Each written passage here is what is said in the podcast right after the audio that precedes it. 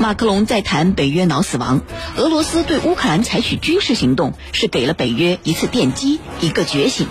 马克龙如今的这番话有哪些特殊含义？北约接下来可能会发生哪些变化？军情观察为您详细解读。当地时间三月十七号，法国总统马克龙公开表示，自己并不会收回此前有关北约脑死亡的说法，而俄罗斯对乌克兰采取军事行动是给北约一次电击，一个觉醒。马克龙还声称，俄罗斯在乌克兰开展军事行动对欧洲边境构成了威胁，并将有助于明确北约的战略角色。二零一九年十一月，马克龙发表了有关北约脑死亡的著名言论。当时的他警告欧洲国家说：“特朗普领导的美国显然抛弃了我们，站在悬崖边上的欧洲需要思考自己的战略问题，否则将无法掌控自己的命运。”那么，马克龙如今又说了这番话，有哪些特殊的含义？北约接下来可能会发生哪些变化呢？接下来，郝帅邀请军事评论员和你一起关注。袁老师，我们首先来回顾一下马克龙的这番啊关于北约脑死亡的著名言论。二零一九年的马克龙为什么要语出惊人，说出这么一番针对北约的言论呢？好的，回答在这个问题之前呢，我们觉得还是有必要回顾一下马克龙当时是怎么说的北约老死亡。马克龙是在二零一九年十二月接受《经济学人》记者采访时呢，呃，表示北约正经历老死亡。他当时是这样说的：说在我看来，我们目前正在经历的是北约的老死亡。他还警告欧洲国家。时任美国总统特朗普领导的美国显然抛弃了欧洲，站在悬崖边上的欧洲需要思考自己的战略问题，否则将无法掌控自己的命运。在了解了马克龙著名的北约老死亡的言论之后呢，我们就不难发现他当时之所以会语出惊人的原因了。在我看来啊，马克龙之所以会当时说出北约老死亡这样大胆的言论，主要有以下几个方面的原因。首先呢。他是在表达美国只顾自己利益而不顾欧洲盟友死活的“美国优先”政策的这种不满。当时特朗普上台之后就提出了“美国优先”的外交政策，“美国优先”政策其实就是凭借美国在国际政治、经济和军事领域的绝对领先优势，侵蚀包括美国、欧洲盟友在内的世界各国的利益。而北约则是美国控制欧洲盟友的重要工具。美国通过北约所谓的集体安全机制。在欧洲实现了驻军，不仅让欧洲成为了可供自己驱使的战略棋子，而且呢，牢牢地控制住了欧洲。在这种情况下，马克龙说出了欧洲脑死亡的言论，实际上是对美国表达这种强烈的不满。北约已经不能代表欧洲国家的利益，而成为了美国控制和利用欧洲的工具。北约的脑子实际上是被美国的脑子替代了，不是等于没有脑子，或者说脑死亡了吗？其次。马克龙想唤醒欧洲意识。法国作为欧洲重要的大国，一直积极推动欧洲的一体化进程。在这个问题上，法国和美国实际上是有着根本性的矛盾的。然而，由于北约的存在，使得美国可以有效地控制欧洲。可以说啊，欧洲要独立，摆脱美国的控制，前提就是必须不能让美国去控制北约。但是，很多欧洲国家为了享受美国提供的安全保障，在安全上高度依赖美国、依赖北约。那么，马克龙当时就是想用北约老死亡来告诉欧洲国家，增强欧洲意识，摆脱美国的控制。那么第三呢，法国还是出于强化法国。第三呢，马克龙还是出于强化法国影响力的考虑。北约老死亡，那么欧洲何去何从？其实答案很明显，就是要加强欧洲的团结，推动欧洲一体化进程。而欧洲一体化的核心是哪些国家呢？答案是明白无误的，法国、德国这样的欧洲大国。所以，对于一心想恢复法国大国地位的马克龙来说，北约老死亡就意味着法国要带领着欧洲摆脱对美国的依赖，实现欧洲的重新崛起。而法国在这一过程中必然会不断增强在欧洲乃至世界的影响力。此外，当时马克龙说这番话呢，呃，还有转移国内矛盾的考虑。马克龙当政时啊，可以说也是内忧外患，法国的社会矛盾异常复杂。马克龙呢，也是借着北约老死亡来激起国内的反美情绪，使得法国人把国内的一些问题归咎于美国的自私，从而使自己可以获得更多的支持。主持人，好，谢谢袁老师。那么，时隔两年半，马克龙再次谈到了自己当年的惊人言论。马克龙呢，一方面说啊自己不会收回关于北约脑死亡的这个说法，另外一方面，他同时也强调，俄罗斯对于乌克兰采取的军事行动是给了北约一次电击，一个觉醒。那么，对于马克龙这两方面的表述，程老师，您如何来解读呢？释放了哪些信号？嗯，好的，在二零一九年十一月的时候啊，这个英国的《经济学人》杂志曾经对法国总统马克龙。做了一番专访，他在当时讲了一句话，他说：“这个，嗯，特朗普领导的美国已经抛弃了我们，啊，我们站在悬崖边，要考虑自己的问题。”他还说：“北约已经脑死亡。”那么这番话讲了以后啊，可以说在整个世界引发了轩然大波。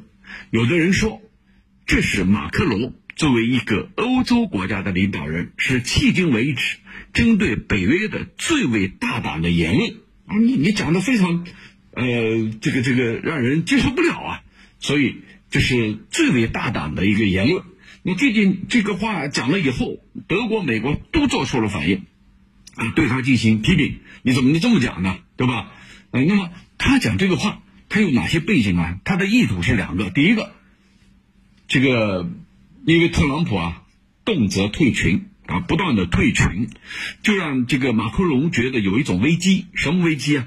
这个北约啊，你美国啊，特朗普要威胁要退出北约，说这是过时的组织啊。那你特朗普一退出，这个北约就变得群龙无首了，对吧？既然是群龙无首，那跟脑死亡有有什么区别呢？对吧？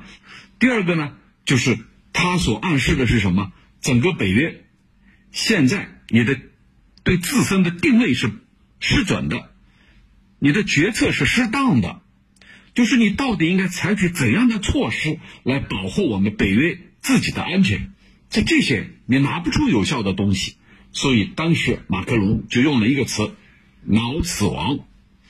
那现在啊，事过境迁，俄乌战争开打了，他为什么又说这是对北约的一次电击？一个觉醒，那么什么情况下要电击？当一个人濒临死亡啊，除了给他打强心针，还给他通过电击的方式，通过那个医疗上的一个电击吧，来促使他苏醒，不让他这个一直处于这个状态。那么马克龙所说的，其实就表表白了北约。在过去是一种迷茫的状态，不知道我应该走一个什么样的道路，选择一个什么样的方向。那现在很清晰了，这场战争让我们清醒了，等于一次电击，给了我们一个觉醒的机会。我们到底应该怎么做？那现在是应该来反思一下，北约到底应该走在什么样的道路上，到底该如何去有效的。保护我们的成员国，那么联想马克龙两次的这种讲话有没有矛盾？我认为不矛盾。当初马克龙他所特指的是北约，目前他的决策和定位都是适当的，并没有保护好我北约的成员国，就是我应该走在什么样的道路上？那现在呢，刚好来回应当前的事实。就是正是因为当初你们没有听我的，不听我的，没有去纠正北约一个错误的方向，导致于现在，你看，终于让我北约面临了很现实的威胁。这个威胁就是未来有可能对我们的成员国所面临的考验。那么，这等于在警醒各方，开始应该开始重新来思考北约的发展方向。给自己一个准确的定位，你到底应该怎么去做，才能够有效的保护我自己的成员啊？那么这次行动无疑给了我们一次机会。当然，我们还要注意到什么？就是马克龙他是在即将面临法国总统大选的一个关键时刻讲这番话的啊，这也代表了马克龙一贯希望在外交上。能够给自己加分的这个做法，此前啊，马克龙屡次去访问莫斯科，和俄罗斯总统普京进行对话，其目的就是希望在外交上的种种举动来使自己在选举当中加分。那么这样的做法能不能最终加分？未来的选举，很快法国的公民会告诉他答案。主持人，好，谢谢常老师。马克龙在谈北约脑死亡，俄罗斯对乌克兰采取军事行动是给了北约一次电击，一个觉醒。马克龙如今的这番话有哪些特殊含义？北约接下来可能会发生哪些变化？军情观察正在解读。那么这次马克龙还特别谈到了一点，那就是北约的战略角色问题。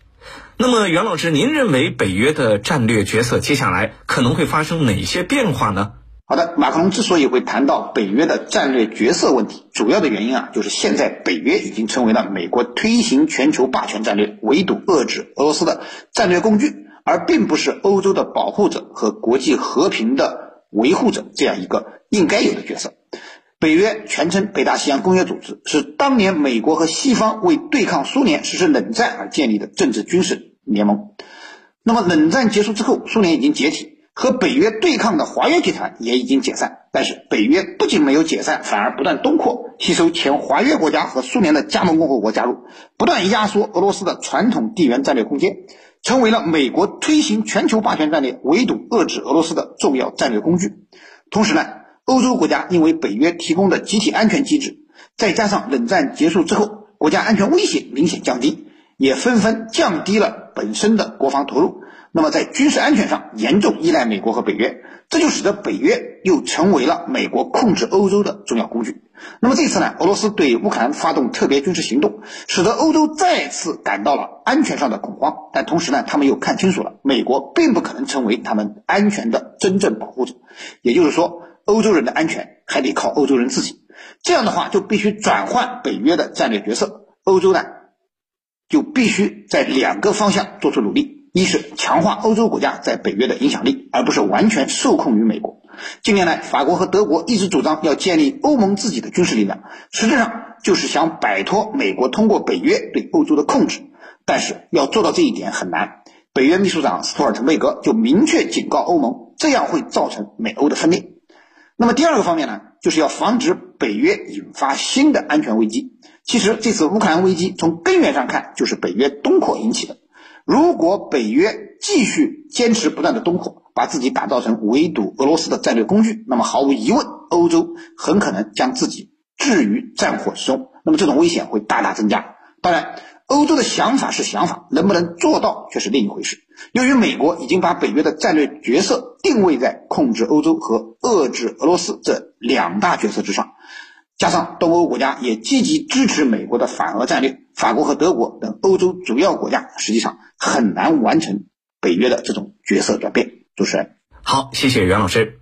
我们同时注意到，最近北约秘书长斯托尔滕贝格啊，也有一番话引起了外界的广泛关注。他说，他并不认为北约东部和西部成员国之间存在着分裂。呃，那么他的这番话是什么意思呢？我们知道这个俗话说啊，“此地无银三百两”。北约东部和西部的成员国之间到底有着哪些方面的分歧？请陈老师为我们分析一下。好的，这一次啊，这个北约秘书长。斯托尔滕贝格他说了一番话，他说他不认为北约的东部和西部成员国之间在防御政策当中有任何的分歧，啊，他认为不会因为分歧而陷入分裂。那么这里我们先要界定一下什么是北约的东部成员和西部的成员。我们了解北约这个组织呢，还是在这个冷战期间。冷战时期，我们通常讲北约十六国就是原始的北约的成员国，那是一个冷战的产物。但是有北约和华约。那么在华约解体以后，北约啊一直没有闲着，开始了扩军的步伐。本来美国是承诺的，我不不再扩了，但是事实上，美国的承诺等于一纸空文，他的承诺从来不兑现。一九九七年的七月，在西班牙的马德里召开了北约首脑会议，准备接纳波兰、捷克和匈牙利加入北约。当年的年底正式签约，就是九七年实现了第一次扩容。到二零零四年三月份，爱沙尼亚、拉脱维亚、立陶宛、斯洛伐克、斯洛文尼亚、罗马尼亚、保加利亚这七个国家正式递交了各自加入北约的法律文字文件。那么，很快又被接纳为新的北约成员国。这就意味着，北约它的成员从本世纪初。的十九个扩大到二十六个，未来还有可能进一步东扩，要一直扩大到俄罗斯的家门口。那么这里头，既然把这么多的成员纳进来了，那么就有可能形成什么呢？大家的意见不一致。那什么是东部跟西部？其实我们已经看得很清楚了。所谓东部的成员，那就是。最后一批被吸纳进来的，也就是我们通常所说的新欧洲，像爱沙尼亚、拉脱维亚、立陶宛、斯洛文尼亚、罗马尼亚、保加利亚等等。那么他们有一个什么样的特点呢？就是离俄罗斯更近。还有一个特点，这里头大部分国家，像罗马尼亚呀、波兰啊，他们过去是华约组织的成员或者前。苏东阵营里头的苏联东欧阵营里头的一部分，那么这个我们把它定位为东部北约的东部成员。那西部呢？毫无疑问就是原有的创始国，像比利时、法国、荷兰、英国，还有丹麦、这个意大利、冰岛、葡萄牙这些原有的。发起国成员国就最初成立的时候，那么这两者之间有没有矛盾呢？当然有矛盾，矛盾在哪里？就是安全感。东部地区的北约成员呢，他们对自己的安全焦虑更大，因为他处于一线。刚才我们说了，他跟俄罗斯更接近。你比如说这个波罗的海三国，它跟俄罗斯是接壤的。还有呢，这个像波兰，它就紧挨着乌克兰。就隔着一个乌克兰，而且呢，这这里俄罗斯还有一块飞地，对吧？那么这就使得他们呢更加迫切要求北约，一个是加大驻军的力度，第二个加大武器移防的力度，就是把最先进的武器装备，像导弹防御系统，更多的部署到这个北约东部的成员国里头。他们认为这样自己就安全了，就可以抵御来自于俄罗斯的军事威胁。那么西部地区呢，像以德国和法国为首的这些北约西部成员，他们认为俄罗斯是欧洲的一部分，更应该和俄罗斯以对话而不是对抗来处理相互之间的问题。而且呢，这些国家还是俄罗斯能源的主要进口国，整个欧洲体系里头有百分之四十的能源要依赖俄罗斯。那我们来看看，在东部跟西部，他们能一样吗？当然不一样啊！东部地区更有安全上的忧虑，而西部呢，没有那么迫切。对东部来说，他们更急于希望北约驻军，更希望这个先进的武器装备尽快部署到这些国土上。西部的北约成员国，他们没有这种考量，所以东西部这种分歧和矛盾始终是存在的。而斯托尔滕贝格他之所以这么说，就是要加强北约内部的团结，在目前这个节骨眼上，更应该以同一个声音来发声，来共同应对俄罗斯，迫使俄罗斯在巨大的压力面前尽快撤军。那么，这才是斯托尔滕贝格说这番话的用意。主持人，好的，感谢我们今天两位军事评论员的精彩点评。